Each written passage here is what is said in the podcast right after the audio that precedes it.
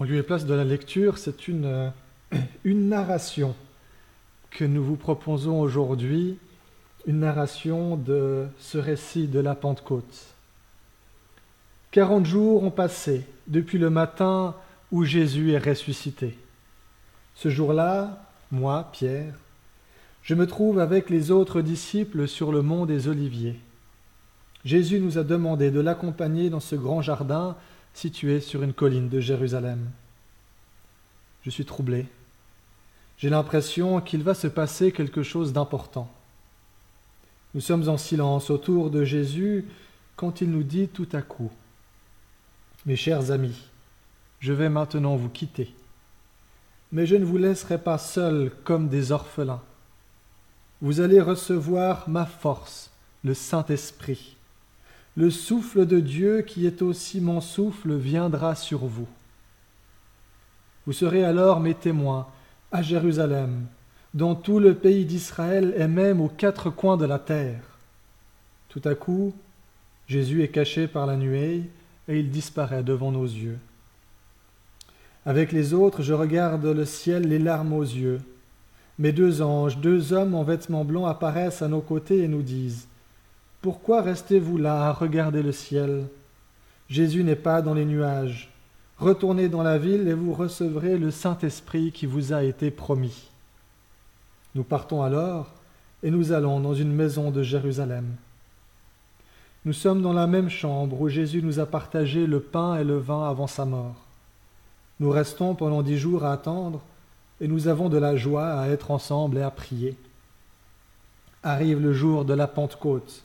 C'est une fête pour nous les Juifs que nous appelons Shavuot. Nous nous souvenons de ce jour où Dieu a confié à Moïse les dix commandements, ces lois si importantes qui nous ont été données pour nous aider à rester libres tout en nous aimant et en nous respectant les uns les autres. Tout à coup un grand bruit se fait entendre, un bruit qui vient du ciel. Un vent violent se met à souffler dans la chambre.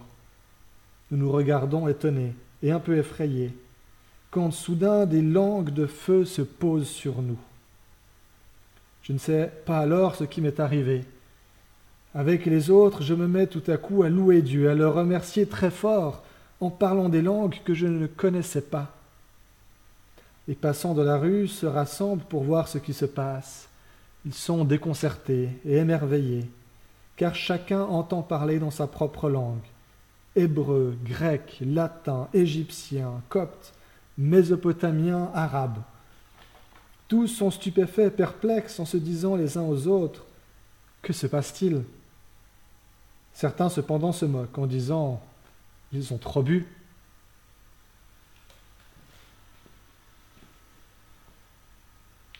J'ai toujours été fasciné par les moulins à vent. J'ai pu en admirer en France et je trouve que ces bâtiments sont magnifiques avec leurs ailes déployées. Ils sont encore plus impressionnants quand les ailes se mettent à tourner. Et pour qu'elles tournent, il faut évidemment que le vent commence à souffler et que le meunier débloque le système qui retient ses ailes pour qu'elles puissent s'orienter face au vent. Dans le moulin, il y a souvent une meule, une grosse pierre, dans laquelle, en fait, le meunier va verser le grain et cette grosse meule va écraser le grain pour que la farine puisse être produite. Puis vient du bon pain avec cette farine. Nous pourrions comparer notre vie à un moulin, à un moulin à vent. Elle est aussi faite pour être en mouvement. Et quand elle est en mouvement, elle apporte de bonnes choses à l'image de la farine et du bon pain. Ainsi, à cause de l'épidémie du coronavirus, il était important quand nous étions chez nous en confinement que nous restions en mouvement. Il fallait garder certaines habitudes de travail, d'activité, d'occupation. Il fallait surtout ne pas rester couché toute la journée ou assis dans un fauteuil.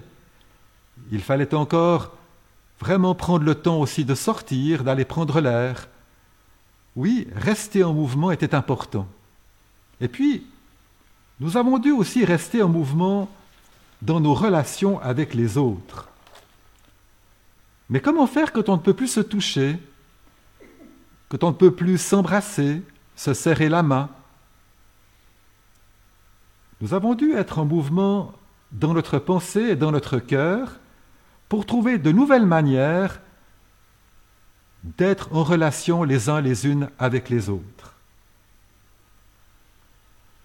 Le jour de la Pentecôte, un vent violent a soufflé dans la pièce où se trouvaient les chrétiens.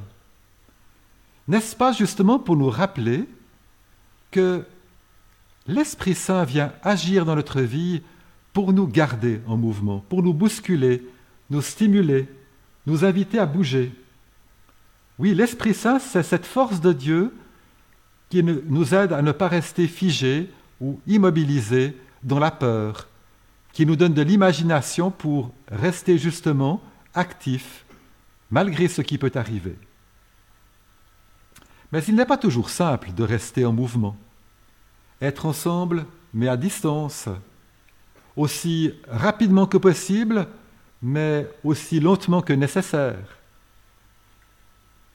Les règles du Conseil fédéral ces règles qu'il nous demande de respecter sont importantes. Mais notre responsabilité est de les appliquer avec discernement, d'une manière équilibrée, qui ne soit pas oppressante. Une grand-maman a dit l'autre jour à sa fille, Écoute, surtout ne viens pas me voir avec la petite. Elle parlait de sa petite fille de deux ans. Car si tu viens, elle va me sauter dans les bras et je serai obligé de la repousser. Ah, la peur, cette peur qui nous paralyse, nous empêche même de nous rencontrer à distance. C'est triste quand même d'en arriver à de telles extrémités, d'avoir cette peur qui nous paralyse et nous empêche justement de nous rencontrer. N'est-il pas possible de respecter les règles autrement? Nous avons vu que la Pentecôte est une fête juive qui célèbre le don de la loi au Sinaï. Cette période où le peuple des Hébreux était en marche dans le désert, libre, après avoir été esclave en Égypte. Et l'Égypte, on peut le dire, pour eux, c'était un peu le lieu d'un confinement extrême, un lieu d'oppression, un lieu où le peuple a beaucoup souffert. Et maintenant que ce peuple est en marche dans le désert, où il est libre, Dieu donne les commandements pour aider son peuple à rester libre. Car il y a toujours ce risque de redevenir esclave quand on est ensemble, d'autres choses qui à nouveau nous paralysent, nous empêchent de vivre et de respirer. Alors, ce n'est pas un hasard si l'Esprit Saint est descendu sur les croyants le jour de la Pentecôte. C'est comme si Dieu voulait nous dire, eh bien, ce qui s'est passé autrefois dans l'Exode continue de se passer aujourd'hui, grâce au Christ, dans la vie des chrétiens. L'action de l'Esprit Saint, l'action de Dieu, est une action qui nous permet de rester libres. Je veux dire qui nous permet d'utiliser les règles, les lois, les commandements de telle manière à ce qu'ils ne mettent pas en danger notre liberté. D'ailleurs, le jour de la Pentecôte, des langues de feu se sont déposées sur la tête des croyants. La langue, ça symbolise la parole, parole de Dieu, autant présente dans l'Ancien Testament que dans l'enseignement du Christ. Et puis le feu, signe que cette parole, elle est vivante, elle est brûlante. On ne peut pas l'enfermer dans une boîte. C'est une parole qui nous fait bouger, qui nous bouscule, une parole qu'il ne faut pas enfermer de manière trop rigide dans des règles, des lois ou des commandements, justement. Malheureusement, nous savons bien que l'être humain a souvent tendance à utiliser les règles et les lois d'une manière qui enferme, soit pour juger les autres et se disculper lui-même, soit pour emprisonner et condamner.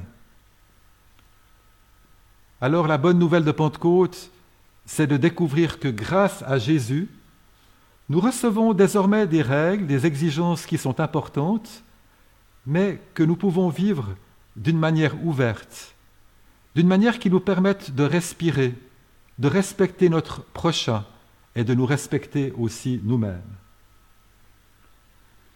Durant les semaines écoulées, j'ai le sentiment que les autorités de notre pays ont fait appel justement à nos responsabilités personnelles et communautaires.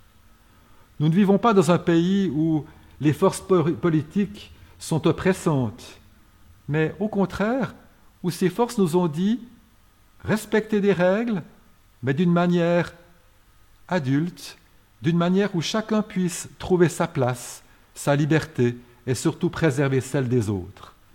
D'ailleurs, dans ces règles, il y avait très souvent le souci de l'autre, le souci des personnes fragiles et aussi naturellement des soignants qui travaillent dans les cliniques ou les hôpitaux.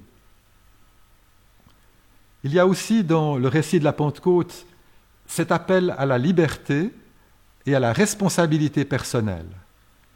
Cela se manifeste dans ce qu'a produit la Pentecôte.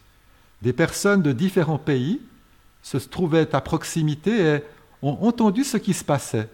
Et surtout, ont entendu que cette parole de Dieu s'adressait à eux dans leur propre langue.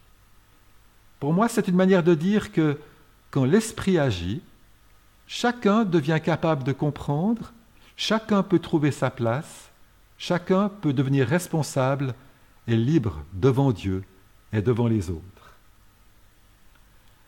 Martin Luther, le réformateur, a vécu lui aussi un temps de grave épidémie. Quand on lui a demandé s'il allait se calfeutrer chez lui, il a répondu J'éviterai les lieux où ma présence n'est pas nécessaire, mais j'irai partout là où on a besoin de moi.